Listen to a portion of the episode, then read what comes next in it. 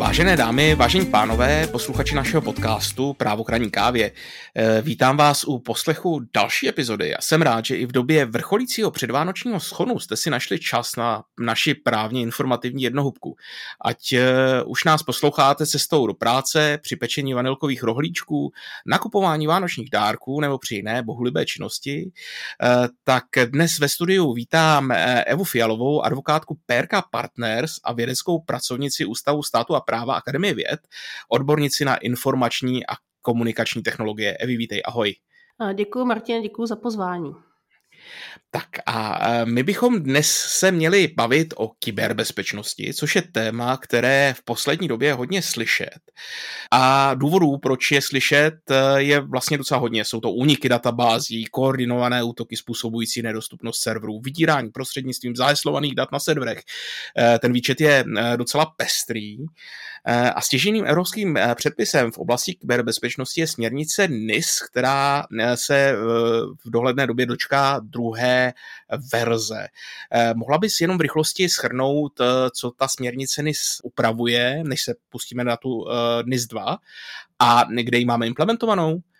No tak směrnice NIS, jak už si říkal, platí už dlouho, byla mm-hmm. přijatá v roce 2016 a opravuje zásady ochrany proti kyberbezpečnostním útokům, mm-hmm. kyberbezpečnostním incidentům, tak, aby eh, nedošlo k narušení sítí informačních a komunikačních technologií a máme ji implementovanou v zákoně o kybernetické bezpečnosti.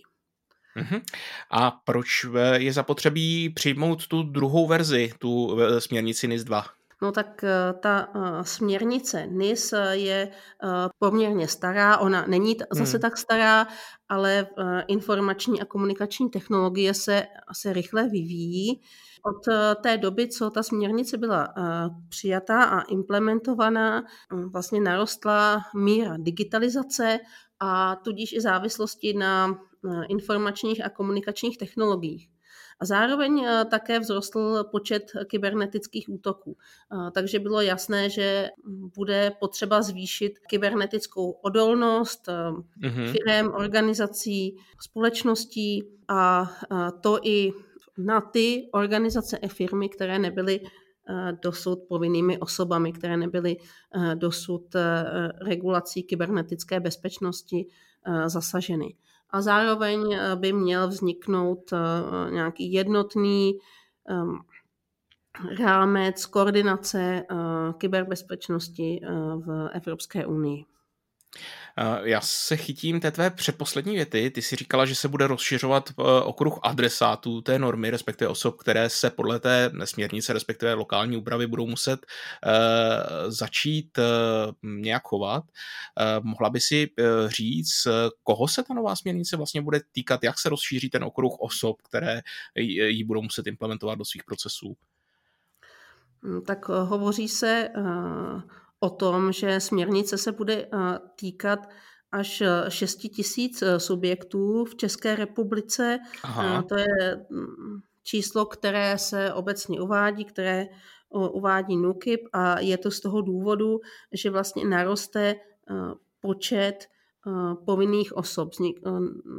Nové kategorie povinných osob vlastně přibudou v rámci v rámci příloh, v rámci do, do, výčtu, eh, do výčtu povinných osob a mm-hmm. určitě jich eh, určitě těch povinných subjektů nebo těch subjektů, který, které budou zasaženy, bude mnohem víc než 6 tisíc.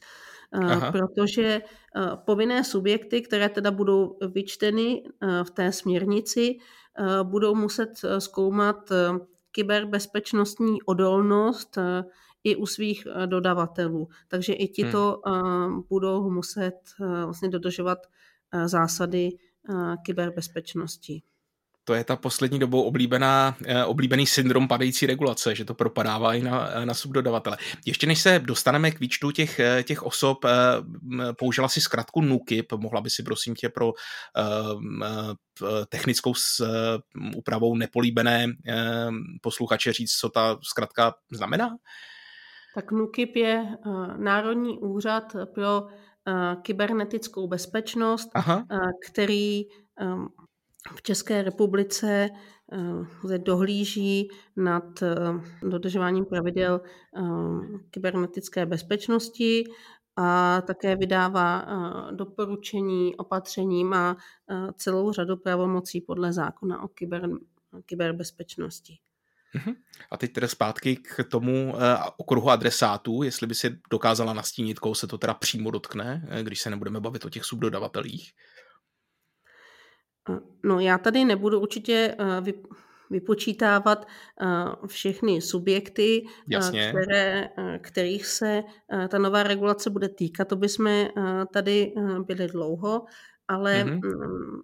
ve zkratce se tato regulace bude týkat středních nebo velkých podniků, Mm-hmm. To znamená podniků nebo firm, které zaměstnávají 50 a více zaměstnanců nebo dosahují určitého ročního obratu mm-hmm. a jsou uvedeny ve, eh, v přílohách eh, směrnice jako, základ, jako subjekty, které působí v základním nebo důležitém sektoru. Základním mm-hmm. sektorem je například energetika, zdravotnictví, finanční trhy, Hmm. Důležitým je potom eh, výroba ele- elektroniky eh, nebo digitální poskytovatelé. Ovšem eh, budou i subjekty, které do této regulace spadnou bez ohledu na svoji velikost. Budou to například veřejné sítě a služby elektronických komunikací, orgány veřejné zprávy a podobně. Ty, ty subjekty, které prostě plní nějakou důležitou funkci, a hmm. jejíž kybernetický útok na ně by vlastně znamenal velké riziko, hmm. velký, velký průšvih zkrátka. Takže nějaká kritická infra, infrastruktura a tak. To, to také, ano. Mimo No a jaké nové povinnosti tedy ta směrnice NIS 2 zavá, bude zavádět? Co budou muset společnosti nově implementovat? No, eh, firmy a organizace by neměly být eh, povinnostmi vlastně eh, úplně překvapené, protože v podstatě mm-hmm. už nyní musí zabezpečit osobní údaje, které zpracovávají a podle GDPR přijmou takzvaná vhodná technická a organizační opatření. Mm-hmm. A tato opatření zná i současná česká právní úprava kybernetické bezpečnosti, takže i ty subjekty, které nejsou úplně povinnými osobami, podle zákona o kybernetické bezpečnosti, ale eh, inspirují se třeba povinnostmi, opatřeními eh, v tomto zákoně, aby ochránili svoji, svoje sítě a také osobní údaje, tak, tak to pro ně nebude vlastně krok do neznáma. Mm-hmm. Ta nová právní úprava NIS 2 Eh, bude no, v podstatě, a ona už to dělá, ta, eh, ta NIS, kterou, která eh, je platná a účinná v současné době a zákon o kyberbezpečnosti vlastně staví tu regulaci na odpovědnosti subjektů za vyhodnocení Eh, bezpečnostního rizika nebo kyberbezpečnostního mm-hmm. rizika, eh, které jim hrozí a po tomto vyhodnocení vlastně musí eh, přijmout vhodná opatření tak, aby toto riziko zmírnili.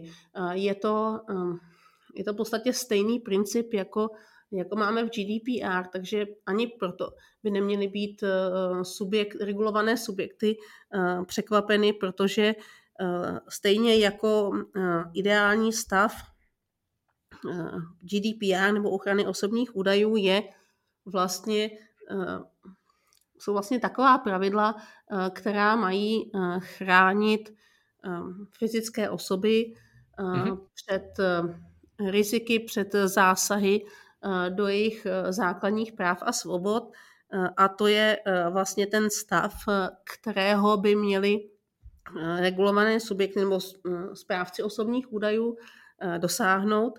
Eh, tak eh, zde také právní úprava neříká, co přesně mají regulované subjekty nebo budou mít, budou muset udělat. Mm-hmm. Prostě si budou muset sami zhodnotit, jaká, jaká hrozí rizika v té jejich organizaci a do jaké míry nebo jaká vhodná opatření ke změnění tohoto eh, rizika eh, přijmout. Eh, co je mhm. novinka, směrnice stanoví, jaká opatření budou muset organizace přijmout v každém případě. Opět se ale nejedná o nic překvapivého. Je to, jak už jsem mluvila, o analýze rizik, mhm. zabezpečení sítí, informačních systémů, testování a šifrování a podobně. Jak už jsme mluvili o tom, o tom dodavatelském řetězci na začátku, mm-hmm. tak um, jednou z, s jedním z opatření bude i um, zabezpečení dodavatelského řetězce. To znamená, že každý ten regulovaný subjekt bude muset zhodnotit stav kybernetického rizika nebo eh, vlastně pravidel, eh, která platí u jeho dodavatele, tak aby hmm. právě ehm, produkty ehm, jeho dodavatele eh, vlastně neznamenaly kybernetické nebo zvýšení kybernetického rizika pro něho samotného. Hm. To mi vlastně připomíná, že eh, podobná úprava už eh, asi platí třeba ve finančních službách bankovnictví, kde je zapotřebí, zvláště při outsourcingu takzvaných významných činností, eh, zvažovat právě operační rizika, například s dodavatelem, související s dodavatelem IT technologií. Takže vlastně ta úprava v tomhle tomu mi přijde taková hodně podobná. Zmiňovala si GDPR vlastně i podle tohohle z toho, eh, podle tohohle z toho nařízení by si měla eh, nějaké kyber útoky, respektive kyberbezpečnostní incidenty hlásit eh, v ústavu pardon, úřadu pro ochranu osobních údajů v případě, že došlo k narušení bezpečnosti osobních dat. Vlastně si vzpomínám, že i u třeba zákona o platebních styku platí, že kyberbezpečnostní incidenty musíš hlásit České národní bance. Těch hlášení vypadá, že bude vlastně relativně hodně. Počítá nějak ta směrnice s tím, že by se ta situace zjednodušila, abych nemusel eh, kyberbezpečnostní útok hlásit eh, na 3, 5, 10 nádraží? Mm, určitě, eh, naštěstí ano. Členské státy si budou, budou mít možnost určit další kompetentní eh,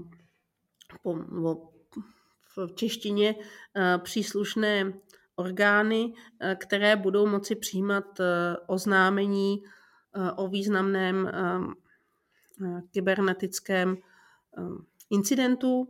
Mm-hmm.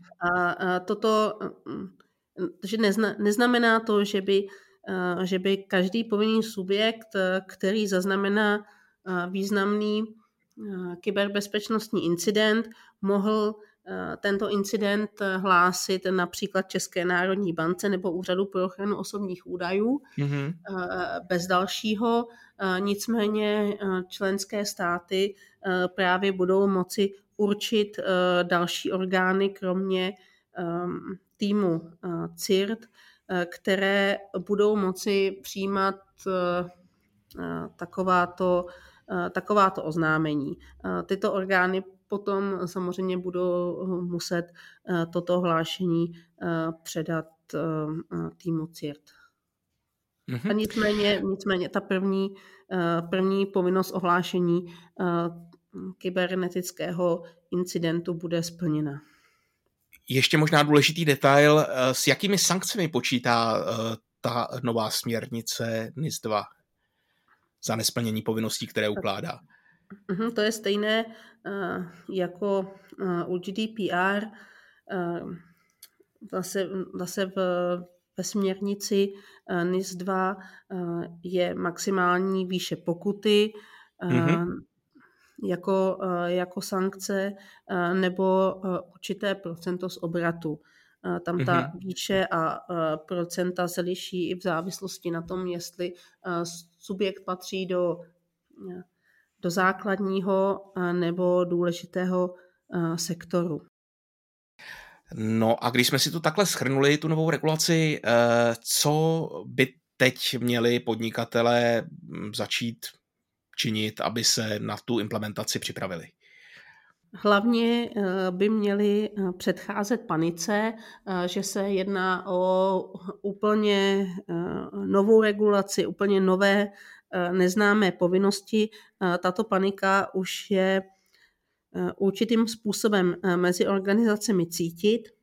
Hmm. Nicméně skutečně je potřeba se na novou úpravu dívat s kladnou hlavou, zhodnotit si, co už organizace dělají, co, kde potřebují dotáhnout, jsou jistě, hmm. jistě je spousta e, procesů a opatření, které už vlastně e, implementují v rámci, e, v rámci ochrany osobních údajů nebo v rámci vlastně vlastní dobrovolné dobrovolnému předcházení tomu kyberbezpečnostnímu riziku. Mm-hmm. V první řadě by se organizace měly zorientovat v nové regulaci, neměly by se spolehnout pouze na IT oddělení, ale měli by eh, spolupracovat s právníky, ehm, interními právníky nebo externími, eh, to hmm. už je na jejich uvážení, eh, protože právě právníci mohou hm, pomoci s určením, do které kategorie bude společnost spadat, jestli vůbec bude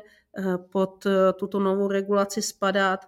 Právníci mohou být nápomocní i při draftování eh, bezpečnostních směrnic, politik eh, a hmm. také, eh, co je důležité, organizace by neměly zapomínat na revizi smluvních vztahů s dodavateli, protože právě ta kontrola dodavatelského řetězce bude důležitá, bude jedno, jedno vlastně z opatření a do toho by se také právníci měli zapojit. No a od kdy tedy budou tato nová pravidla směrnice NIS 2 platit, pokud tedy uh, zákonodárce stihne implementovat včas? To si uh, řekl zcela správně, uh, Martine, je to směrnice, nikoliv nařízení, takže uh, bude potřeba ještě směrnici promítnout do uh, českého právního řádu a nová pravidla by měla být účinná zhruba od poloviny Eh, roku 2024. V této době by tedy povinné osoby už měly být eh, plně připravené. Eh, s tou přípravou by měly začít už teď, i když není potřeba ještě úplně někam spěchat, ale pokud budou dojednávat nové smlouvy s dodavateli, tak by bylo dobré zohlednit pravidla kyberbezpečnosti již v těchto smlouvách. Mm-hmm.